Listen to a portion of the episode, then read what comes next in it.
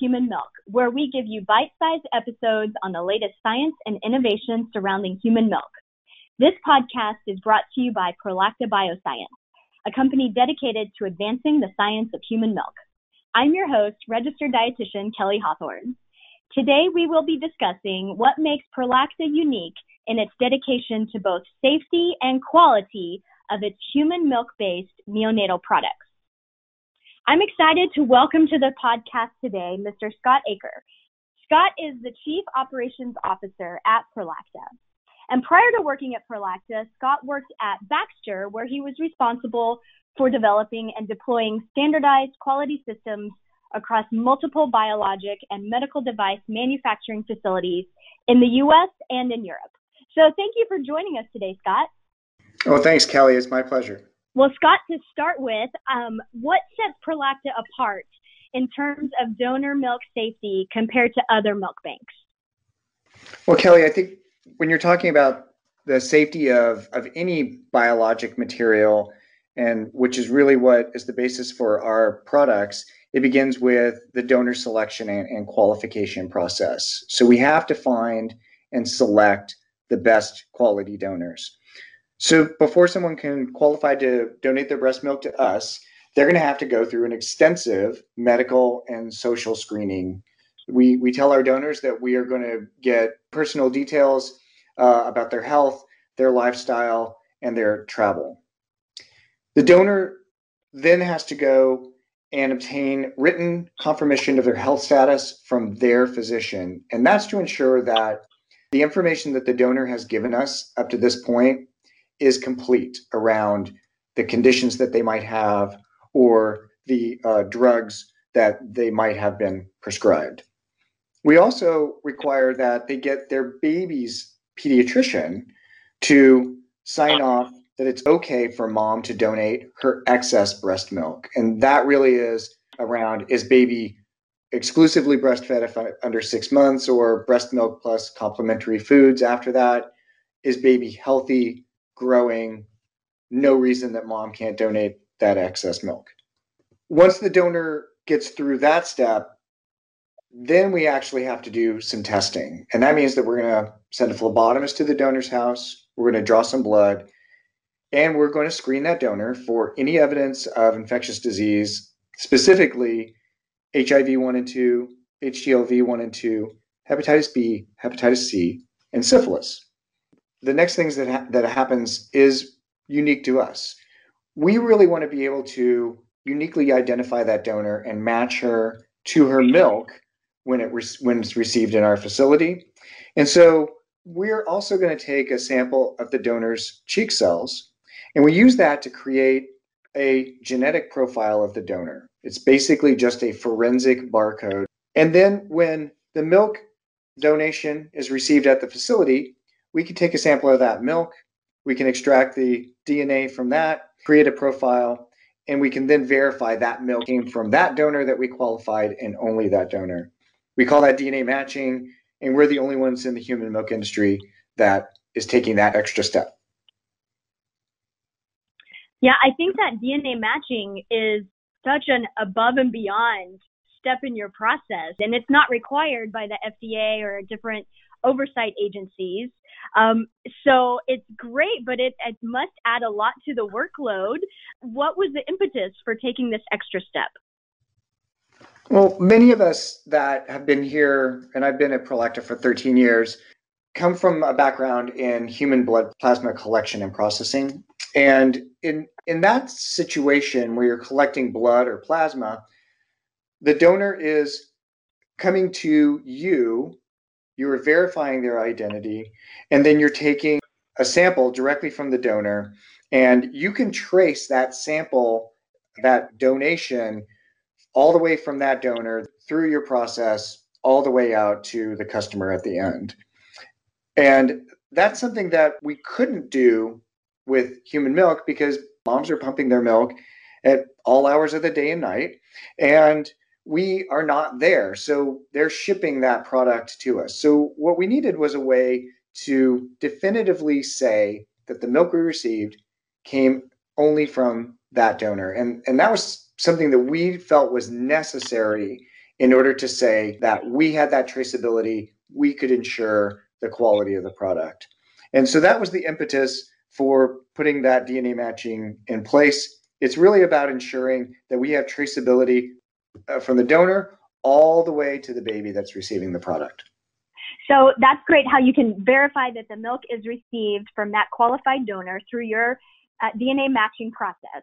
But how do you actually make sure that none of the milk that you get doesn't have some kind of trace of a disease or a virus? So we come from uh, a, a, an industry where the philosophy was test every donation every time you collect it.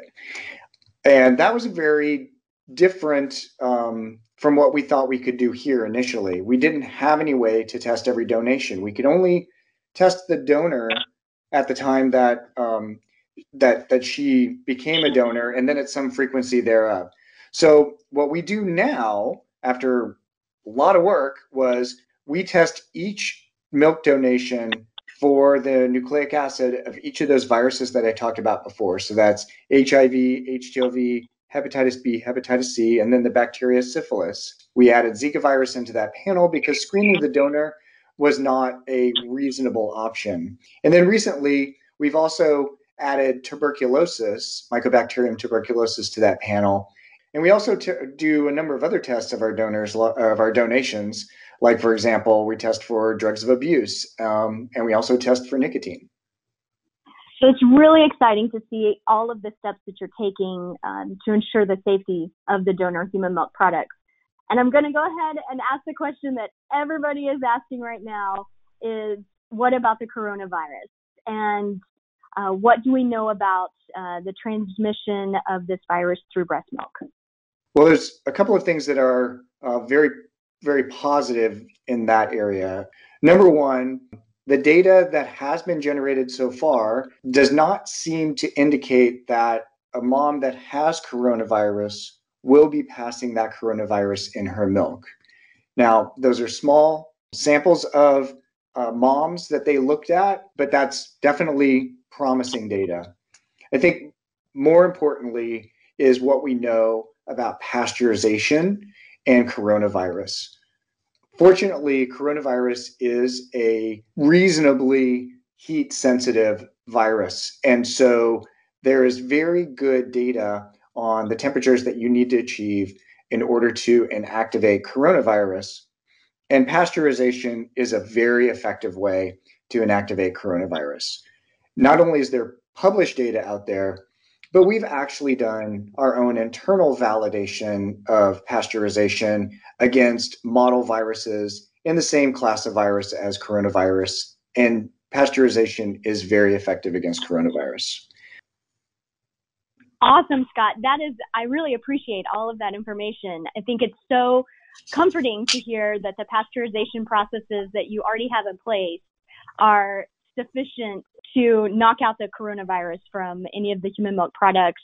Um, I wanted to ask you about some of the online milk sharing that we see prevalent on Facebook groups. It's literally everywhere in every major U.S. city. You can find online milk sharing, and there's so many concerns about that. Everything from uh, temperatures and, and leakage and thawing during shipping, and just on one end of the scale. And uh, another concern with with things like that would be um, the, temptation to top off the breast milk with things like cow's milk or water or, or even infant formula that might either dilute the milk or something uh, because it's typically sold by volume or by the ounce. What does Prolacta do to ensure that the donated milk that you receive from your moms uh, doesn't have that problem as well? I mean, I know that you do a lot about education, but is there a way that you verify that as well? Absolutely.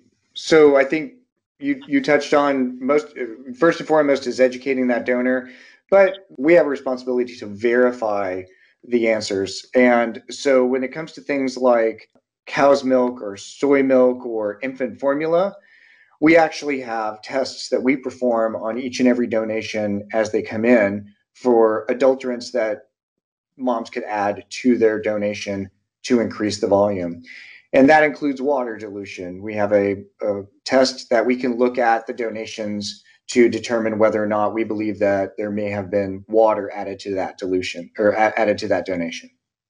I think that's great. Um, and, and what other safety precautions does Prolacta take in the manufacturing of its donor human milk products?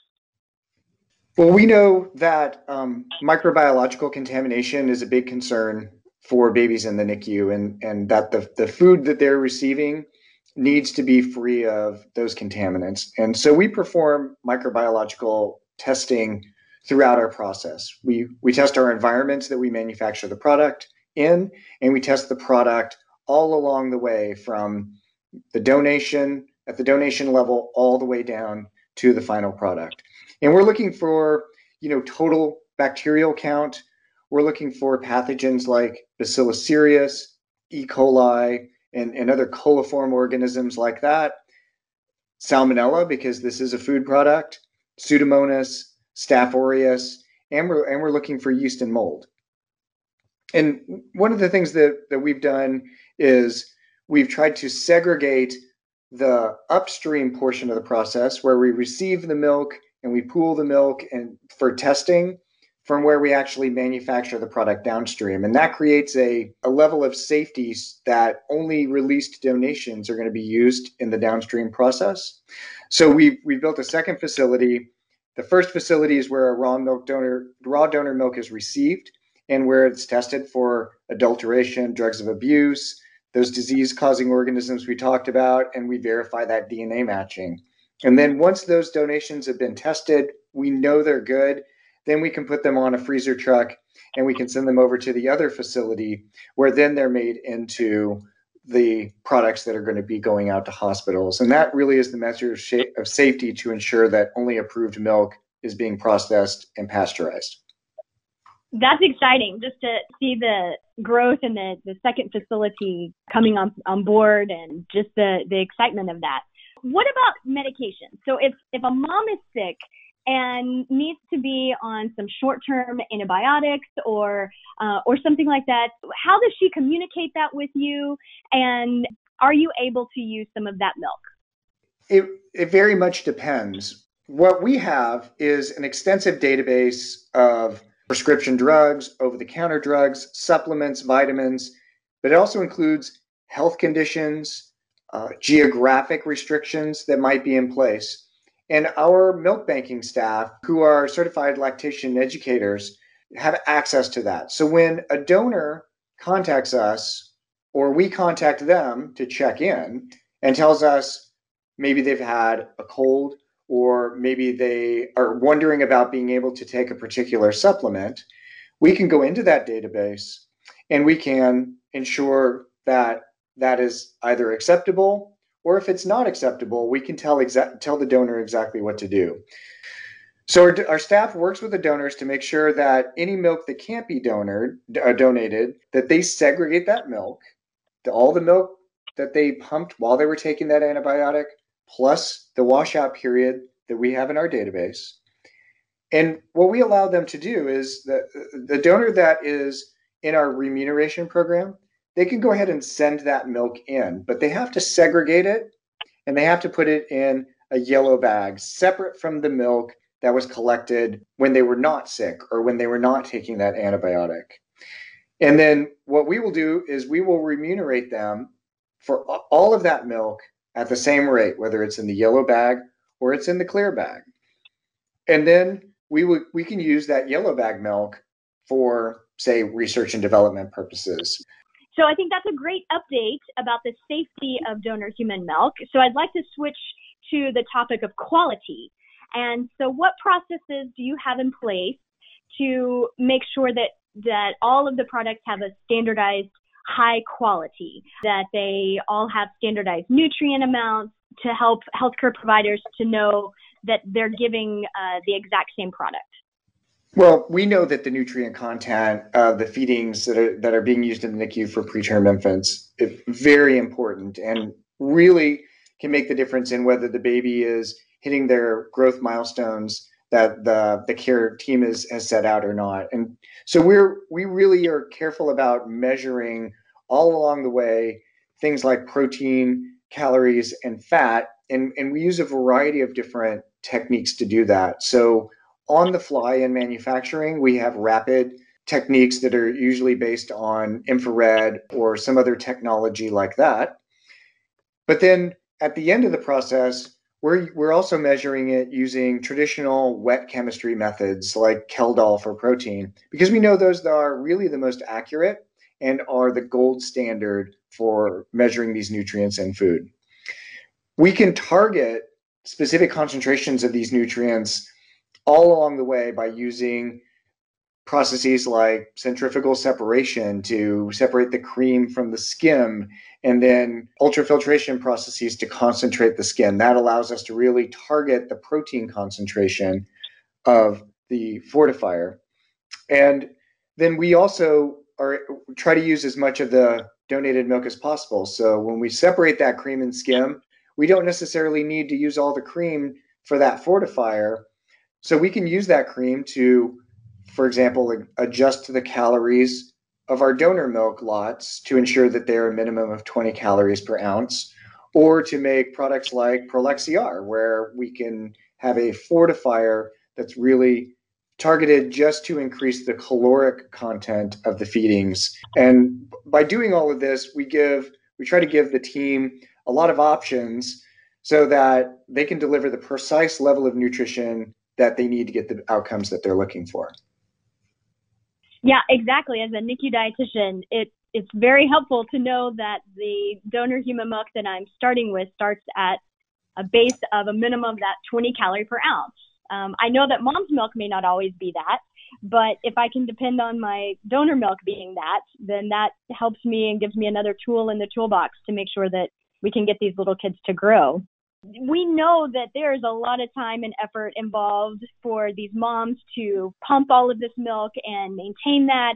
And so I just have a question about if Prolacta compensates women for this when they donate their milk. We we do offer remuneration for time and effort that the moms spend in pumping for donation. Pump, pumping under any circumstances is is challenging in order to keep supply up. A lot of moms pump around the clock, and that means they're giving up a lot, a lot of sleep and a lot of their time pumping, cleaning, prepping. And when you're donating to Prolacta, because of the fragile nature of the babies that we're feeding, we require our donors to follow a lot of rules that go above and beyond what maybe a mom feeding her baby would have to do. Things about washing and sanitizing their pumps, how they store and ship their donations, are all important. And a lot of our donors are also high producers. That means that they are pumping um, a lot of milk over the course of a day and every few hours around the clock. That's really a lot of work. And that's that's one of the reasons why we really felt that remunerating donors for their time and effort was important. We first started looking at this back in the 2010 2011 timeframe and we saw that moms were already online finding ways to connect with other moms that needed milk and offering to sell their milk. And then we didn't we it didn't take too long before we started to see the purpose-built dedicated websites that were serving that purpose. They took moms that had milk and moms that wanted milk and connected them so that they could work out the details of how that was going to happen. There's been published literature around this, and I think anyone can rationally see why there's a lot of bad things that could happen in that scenario. Um, but we wondered is there a way that you could do it safely? So we didn't feel that what was happening was necessarily a safe way for moms to be able to be remunerated for their time and effort. But could we figure out a way to do it safely? And so we spent um, several years putting together essentially a risk analysis and then systematically addressing those risks through things like adding additional tests to the test for nicotine, for example, or as I explained earlier, that that yellow bag process where moms can send in um, some of the milk that maybe would not be acceptable for for us to use in our process and still be remunerated, that came out of the risk assessment that we did around being able to safely remunerate donors. Well, Scott, thank you so much for helping our listeners understand more about the quality and safety issues that Prolacta values. Um, before we wrap up, is there anything else that you'd like to make sure that our listeners know? Well, we're incredibly proud of our our testing, our manufacturing process, and and the safety and quality that that we've built into everything that we do. And that's one of the reasons we give several tours uh, every month to healthcare providers, donors, and parents at our facilities. We we really believe that the easiest way to understand why we do everything that we do is to just come and see it for yourself. And and so we're we're looking forward to uh, the time when we'll be able to open the facility back up and invite people to come and see what we do and and why we're so proud of it. Yeah, I think seeing it with your own eyes, as you said, just is the the best way to see the the work that you're doing and the fact that you're so transparent with everything um, is is just a wonderful aspect of the company. So thank you again, Scott, for this very informative discussion. I, I'm always excited talking about breast milk and to, to be able to focus specifically on safety and quality of these donor human milk products is really important for our listeners. And so thank you for your time today. For our listeners, links to information discussed will be available in the show notes. And we look forward to bringing you future topics on the science of human milk.